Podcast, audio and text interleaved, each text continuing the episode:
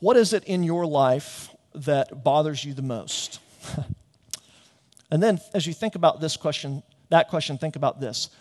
What would your life look like if that went away? In fact, what would your life look like if all of your problems vanished?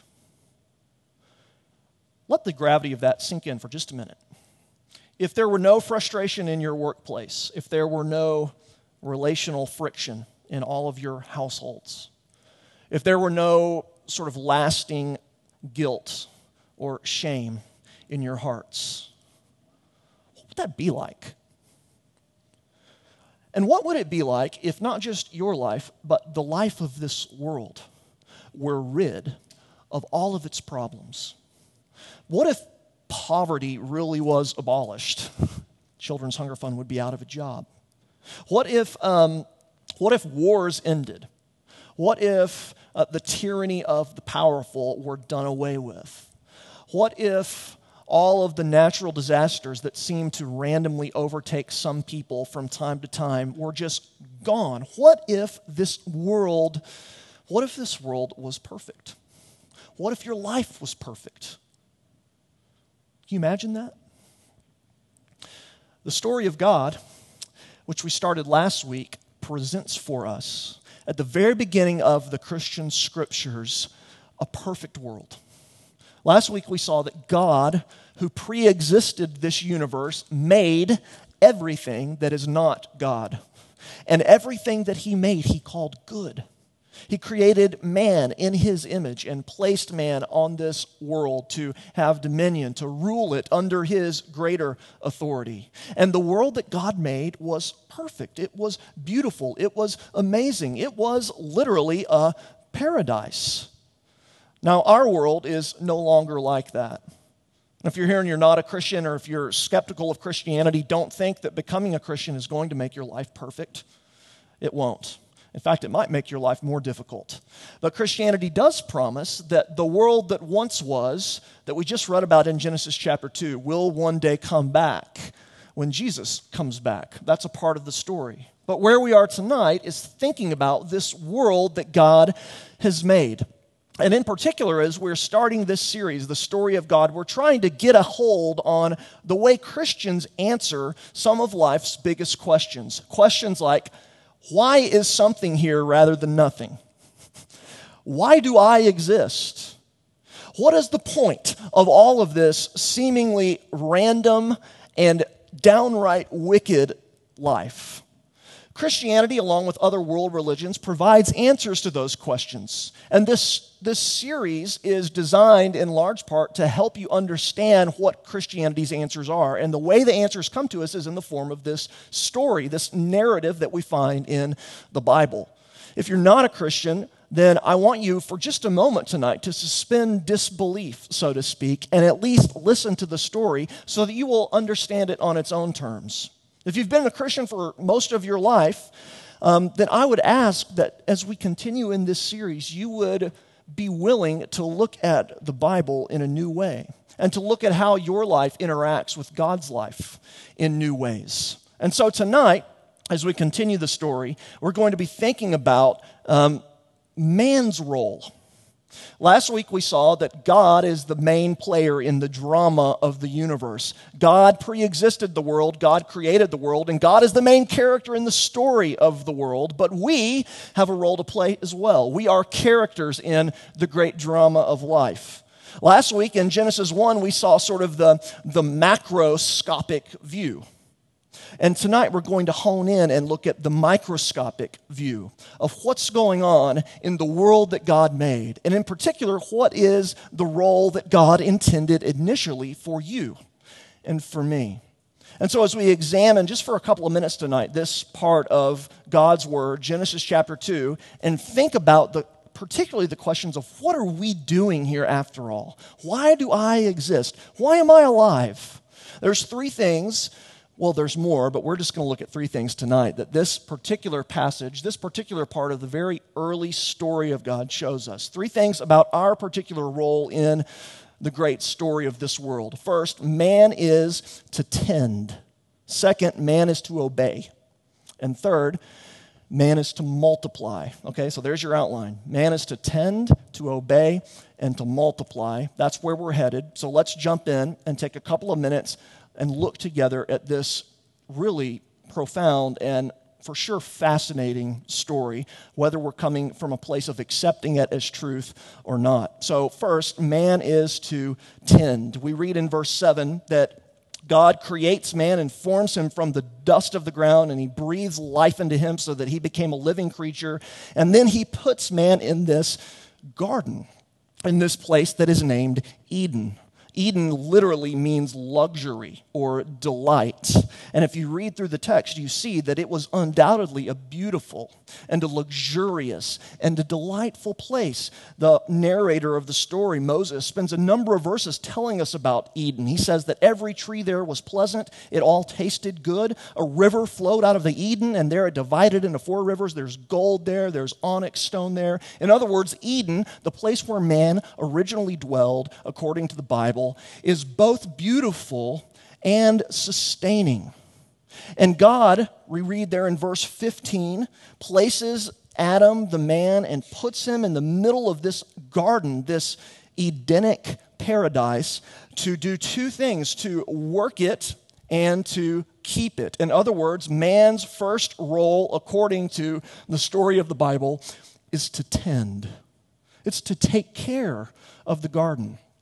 Think about it this way Eden was a, a small part of the initial world that God made. And God, man's job, given to him by God, so to speak, is to extend and expand the paradise that Eden was across the entire globe.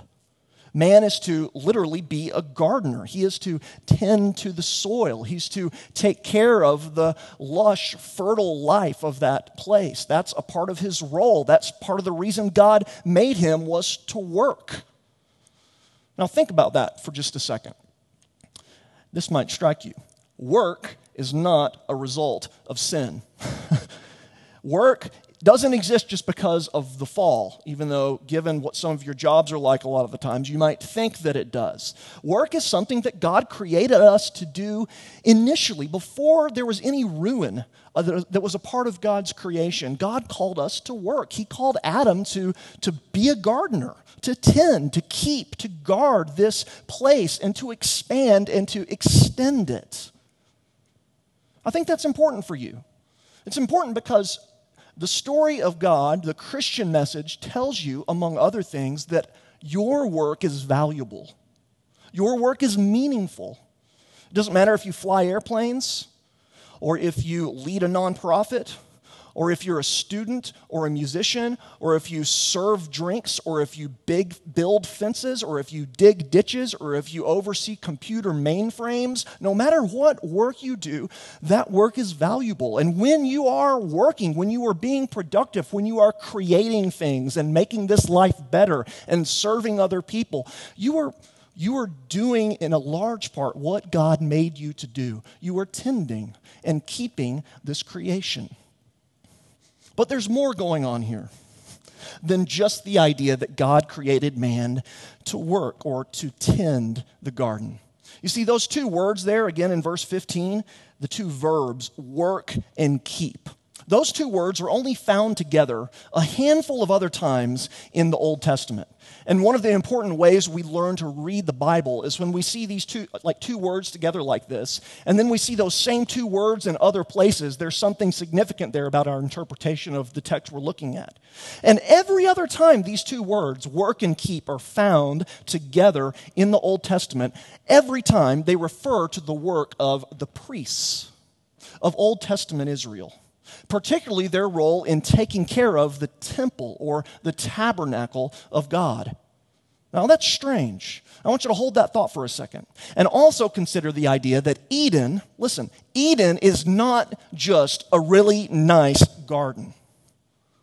Eden is, it's the place where God Himself lives.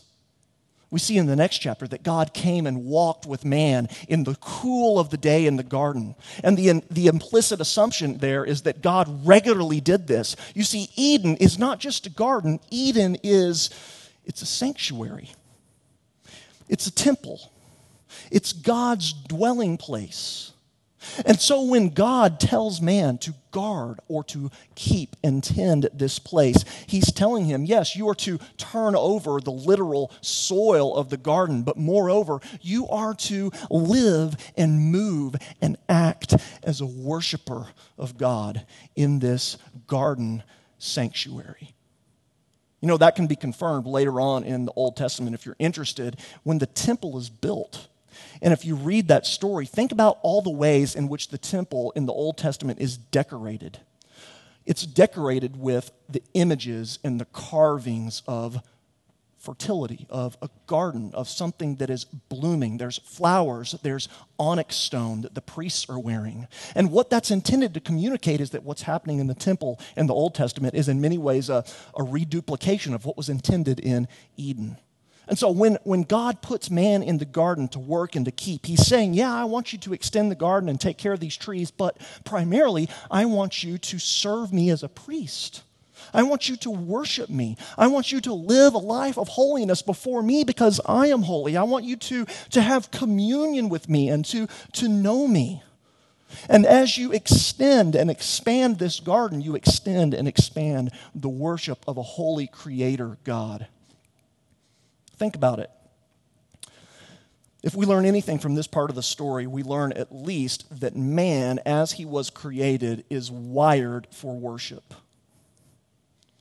Every single one of you here tonight is, is in a very real way, hardwired to praise something. The question is not if you are worshiping or not.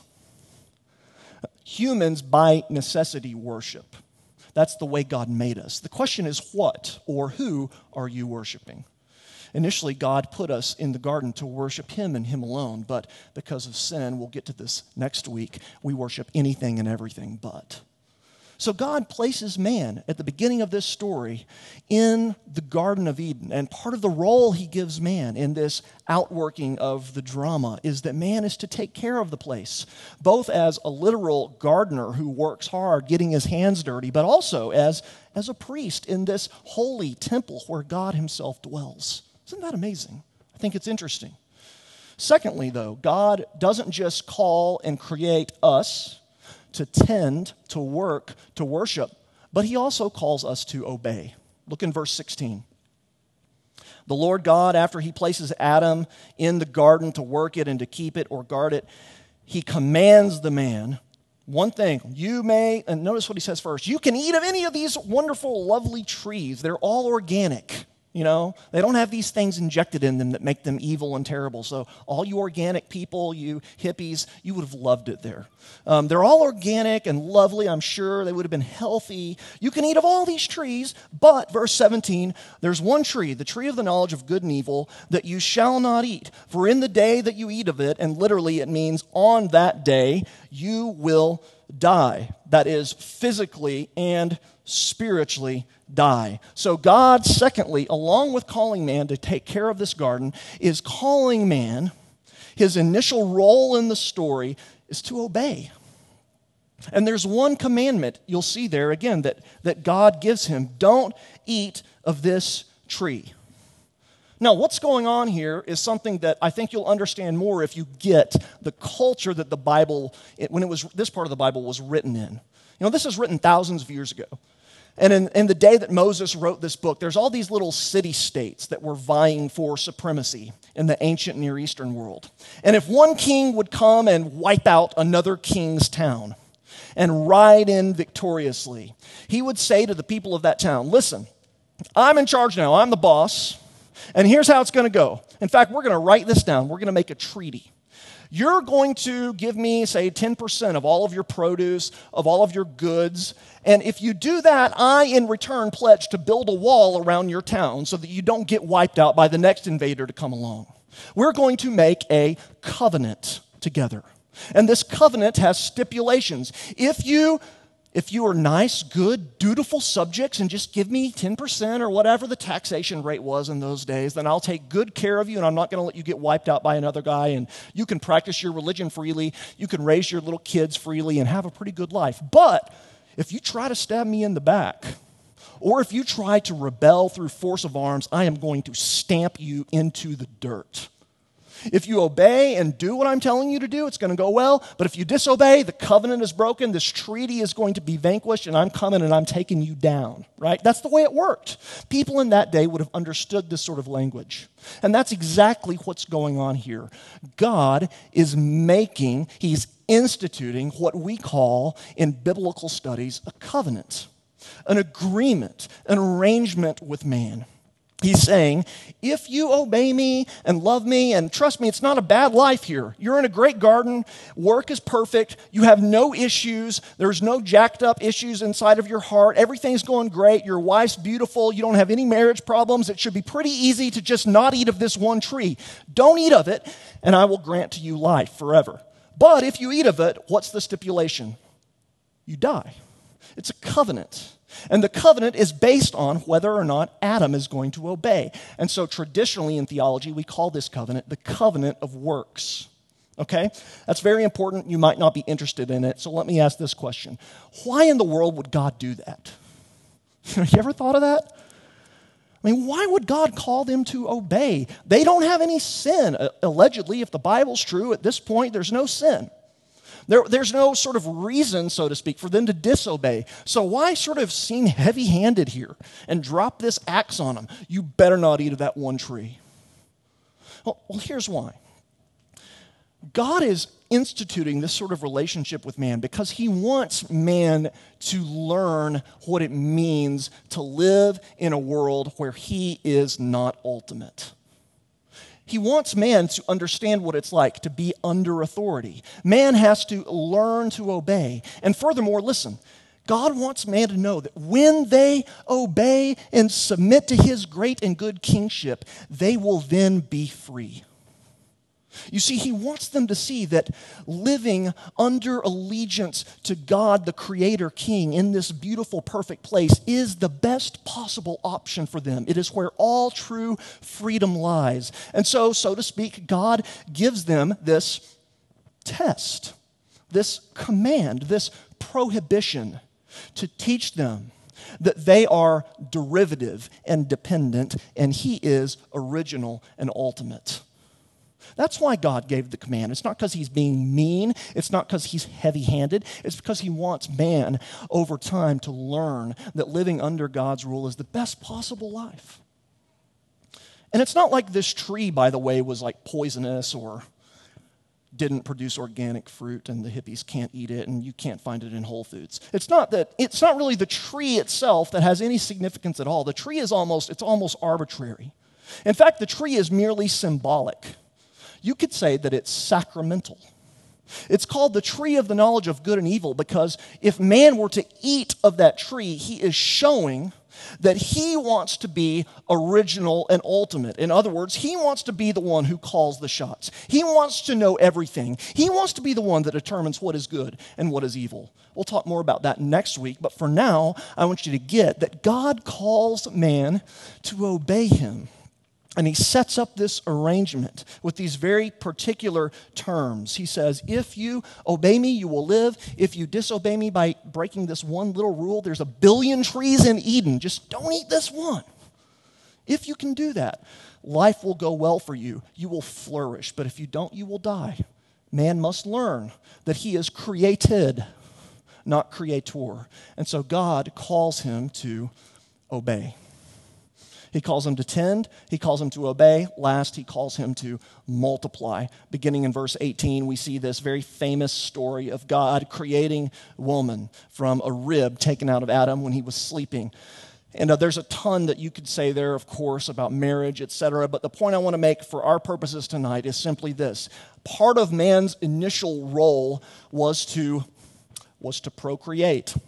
It was to have little babies it was to extend and expand their impact in the world. That's part of the purpose of marriage. The main purpose of marriage here is for companionship, it's so that man wouldn't be alone. But another purpose is so that they could do what God calls them to do in chapter 1, right? He says, have dominion. You know, this whole world is yours. Go be fruitful and multiply. And the way that you multiply is by procreating with this beautiful woman and having lots of babies and loving life and continuing to teach your children to work and to worship and to obey. Man is called to tend as a priest and as a worker. He's called to obey God's one stipulation, and he's called to multiply. He's called to extend and expand his family. An important thing there for you to get about your role in this universe. And there's so much that could be said here, but for now, let me, let me just say this. Especially for you moms, you know, you moms that are at home with your kids, cleaning up poop and doing dishes and not ever getting thanked and being ignored and putting that toy back in the toy bin for the 94th time today. That work, listen, that work is inherently valuable. That work of being a mom is literally culture extending. You know, most of the time today, our culture demeans that kind of, quote, menial work. It's true with dads as well, though. The Bible affirms your work as a dad. Love your kids, have fun. Teach them what it means to obey. Teach them what it means to be gentle and kind with women. All of that work is meaningful, important work. It's what you were initially created to do. God created you in your family life to love and worship Him by being a family. It's very important. As you raise kids and multiply, you are very really doing what God placed you on this earth to do. So don't ever think that your work is invaluable or unimportant. It is noted by God at every moment. God calls us at the beginning of the story, right? To tend the garden, to, to obey his law, and to extend our families through multiplying and loving our children. But we know that now that world does not exist. You know, I, I opened by saying, what would it be like if your problems just vanished? And that is just a pipe dream because your problems aren't going anywhere anytime soon. When you wake up tomorrow, they're still going to be there. We no longer live in a world that can even begin to resemble the world that Genesis chapter 2 represents. And that's because of what happens in Genesis chapter 3, which we're going to talk about next week. But what happens very quickly is that we rebel, we sin, we don't obey. And because of that, our lives in many ways are rent and torn apart. They're ruined. So that we no longer work well and love it we no longer worship God and God alone as priests together. We no longer obey his commandments, but rather we look for new ways to disobey him, frankly. And even in our family lives, in the work of multiplication, there's all sorts of issues that come up. There's relational breakdown. There's children that go this way and go that way. There's all sorts of issues that make us think, how could this world have ever been and how could it ever be again? Well, listen, it's not ever going to be again because you were able to put it back together. And that's where I think the story of God is the most important and the most amazing. You see, what what God is really teaching us here in Genesis chapter 2 is not just what we are, were originally intended to do in a perfect world. No, listen, God is teaching us that we were originally in a good creation intended to do these things, but we failed to do them and brought misery upon ourselves and upon this planet. And God doesn't just end the story there. No, God enters the story himself and does what we fail to do. See, the beautiful thing about the story of God is that the author of the story is also the actor in the story. You see, God, because He saw us make a mess of this good creation, broke in to space and into time in the person of Jesus of Nazareth. And God, because He knew that we fail to tend and to keep the quote garden the creation that he made. We failed to worship him as holy priests, sent Jesus to do what we could never do. Think about it. Jesus was the perfect worker. He tended and kept God's garden every moment of his life. He worshiped God and God alone fully and finally. God, because He knew that we would not and could not, after we failed the first time, obey that one little commandment not to eat of the tree. Because we failed, God enters the story in Jesus, and Jesus does what we fail to do. And, and Jesus, by the way, isn't in a garden that's perfect with just one rule that could possibly be broken. No, when Jesus is tempted by the devil, he is in the wilderness after 40 days of no food and water being tempted by the evil one with the literal weight of the world on his shoulders. And where Adam failed to obey God's law, Jesus succeeds. You know, God knew that we would never extend and be fruitful and multiply without all sorts of messy, horrendous issues cropping up every day like weeds in a garden. And so God sent Jesus to well, to be the perfect husband for his church, his bride. He sent Jesus to create a new family where we failed to create a family that honored God, and that family is called the church. You see, the great part about God's story is that when the plot twists downward, God enters himself and carries to the final scene. God in Jesus does what we failed to do in the garden. And so Genesis 2 is really showing you the world that then was before sin, and it's showing you the world that once again will be because of Jesus. You see, every time you read this story, you're to see, I do not measure up to what was initially intended, but Jesus does. And through connecting to Jesus, you again measure up with God. Through connecting to Jesus, you, you begin to fulfill what you were initially created to do. You see, Jesus is, he's not just God, he's, he's also the perfect human. He is fully human where you failed he succeeded and obeyed where you disobeyed. The story is driving you to see him as the fulfiller of everything that God initially called us to do. And it's calling you to trust that he has done that in your place. When you do, your story is in a very real way rewritten.